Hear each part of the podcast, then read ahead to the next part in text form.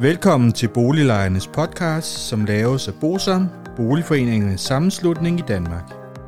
Bosam er en engageret og aktiv lejeorganisation, som har specialiseret sig i at bistå og rådgive beboerorganisationer i private udlejningsejendomme og afdelingsbestyrelser i almen boligejendomme.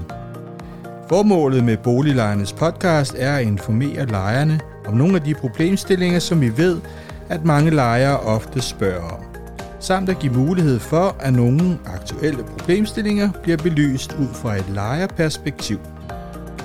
Boliglejernes podcast er lavet af lejere til lejere.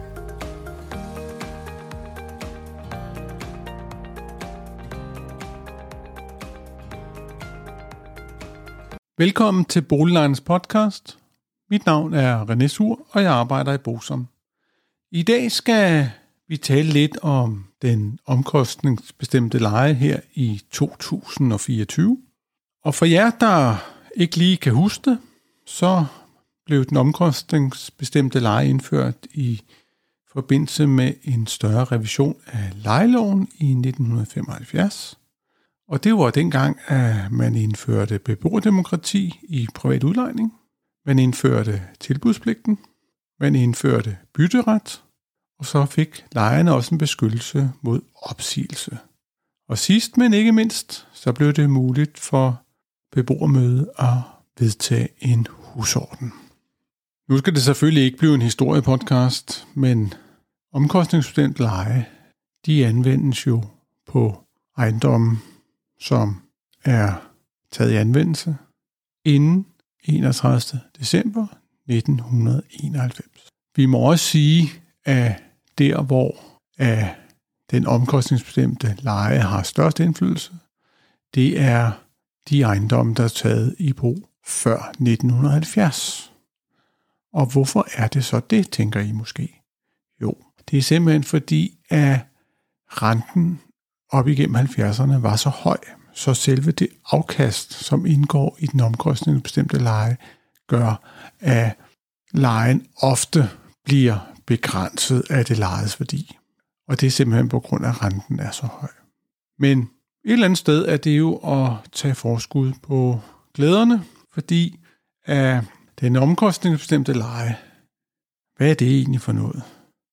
Jo, det er, at udlejer kan få dækket sine driftsomkostninger. Det vil sige, hvad for nogle udgifter har han til at drive ejendommen. Og typisk de udgifter, der er, det er jo sådan noget som skatteafgifter, det er forsikringer, det er administration, det er ejendomsfunktionær renholdelse, og så er det det her afkast, som jeg snakkede om før. Udlejere får typisk dokumentationen fra skatteafgifter på skattebilletten omkring grundskyld og renovation og rottebekæmpelse og den slags. Med hensyn til forsikringer, der ser vi jo, at der altid er en bygningsforsikring. Det er sådan, at hvis udlejer ikke har nogen bygningsforsikring, så kan han jo heller ikke få belånt sin ejendom. Og det vil sige, at den vil der næsten altid være. Og så vil der også typisk være en arbejdsskadesforsikring til det personale, der er på ejendommen. Så kan der være noget motorkøretøjsforsikring for eksempel, hvis man har en fejlmaskine eller lignende. Og så kan der også være en sundhedsforsikring. Så ser vi også ofte en frygtelig masse abonnementer, og det kan være noget til Falk, eller hvis der er en elevator, så er der et elevatorabonnement. Det kan også være udgifter til et gårdlag. Så er der typisk også udgifter til noget renholdelse. Og renholdelse i det her tilfælde, det er visevært varmemester. Der er jo gerne en lønudgift. Så der, kan der være noget telefon og noget IT, og i 2015 fik udlejer jo lov at tage udgiften til udarbejdelse af vedligeholdelsesplaner med, så det er der også. Så er der ofte også til noget trappevask og noget udrengøring og vinduespustning og snerydning og den slags arbejdstøj, og måske til noget drift af et ejendomskontor. Så ser vi også, at der er noget honorar til varmeregnskab. Og hvis I har et vaskeri, så kan der være noget sæbe og nogle indtægter fra vaskeriet, og selvfølgelig også nogle udgifter og noget el. Og så er der det her afkast, som jeg snakkede om før, og så er det sådan her i forbindelse med 2024 varslingen af UMK, at der kan udlejer tage 4.500 kroner per legemål i administration, som han kan påføre den omkostningsbestemte leje. Det beløb det fastsættes af ankenævnet i København, som en gang om året siger, hvad det skal være. Og det skal forstås på den måde, at det er det beløb, udlejer kan tage per legemål, uden dokumentation. Så det er sådan et standardbeløb, man bruger. Det er sådan set det overordnede, det omkostningsbestemte budget. Så er det jo sådan, at man inden for tre uger fra beboerstationen har modtaget varslingen, kan bede om supplerende oplysninger. Og det betyder, at hvis man benytter sig af den mulighed, så kan man ligesom kigge udlejer i kortene og se, om det er de rigtige tal, han har brugt, og de rigtige udgifter. Og når man så har kigget det hele igennem, så kan man jo gøre op med sig selv, om der skal laves en indsigelse, og indsigelsen skal sendes til udlejer. Og grunden til, at vi har det her afsnit i dag, det er, at lige for øjeblikket sidder vi herinde i Bosom med rigtig mange omkostningsbestemte lejebudgetter fra vores forskellige foreninger, som vi servicerer. Det foregår ved, at de sender varsling til os. Når de får den, så beder vi på deres vegne om supplerende oplysninger, hvorefter vi gennemgår alle bilagene for at se, om det svarer til de udgifter, der er medtaget. Og jeg kan da i hvert fald sige, at denne gang af alle de budgetter, vi har gennemgået, så er der ikke et, hvor vi ikke har lavet indsigelse, hvor udgifterne har været enten forkerte eller for høje.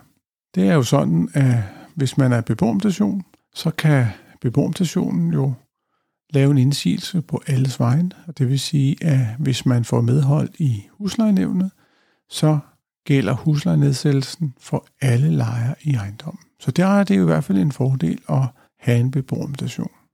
Og de beboermutationer, der er her hos os i Bosom, jamen de sender det ind til os, og så gennemgår vi det hele fra dem. Og så, når vi har gennemtykket det hele, som vi kalder det, så skriver vi ud til beboermutationerne siger, det er det, vi har fundet, skal der laves indsigelse. Og så er det så den enkelte beboermutation, der beslutter, om der skal laves indsigelse, så gør vi det selvfølgelig for dem. Og så laver vi selvfølgelig også sagsbehandling over for huslejenævnet. Så det er, det er sådan set meget simpelt for rigtig mange beboermutationer.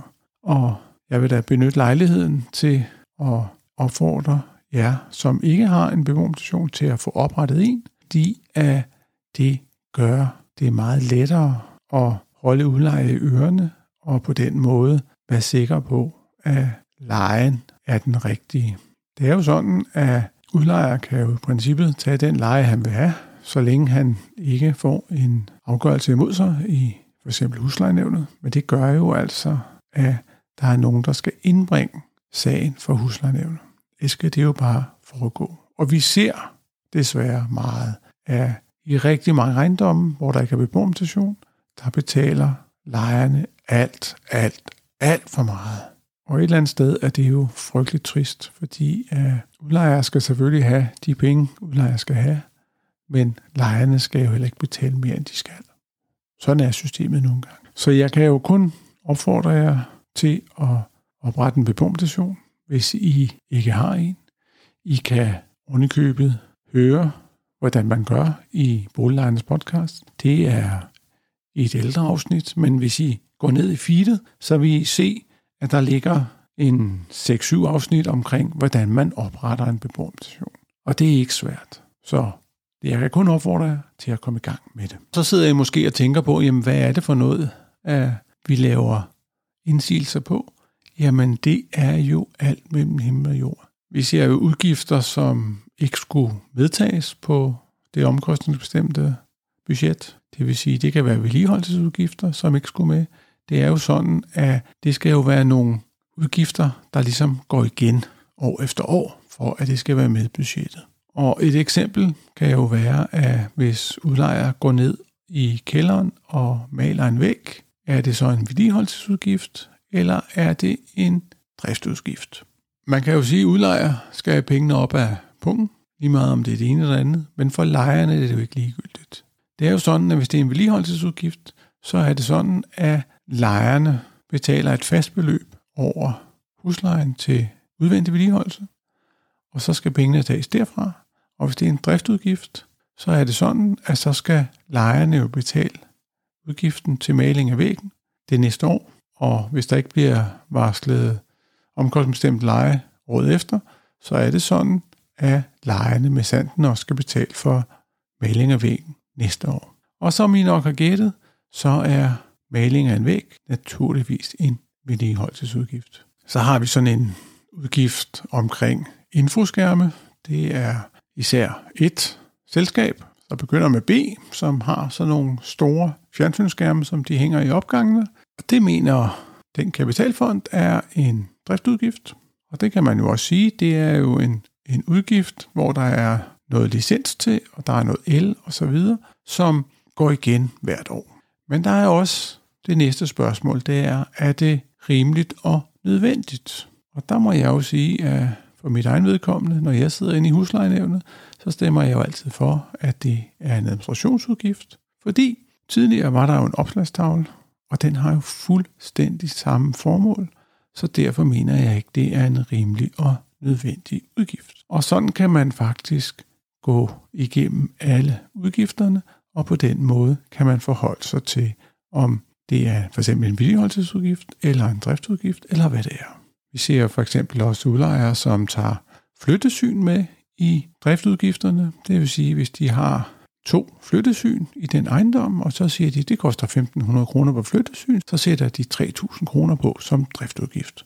Det er sådan, at et flyttesyn for eksempel, det er en administrationsomkostning, og derfor skal den væk.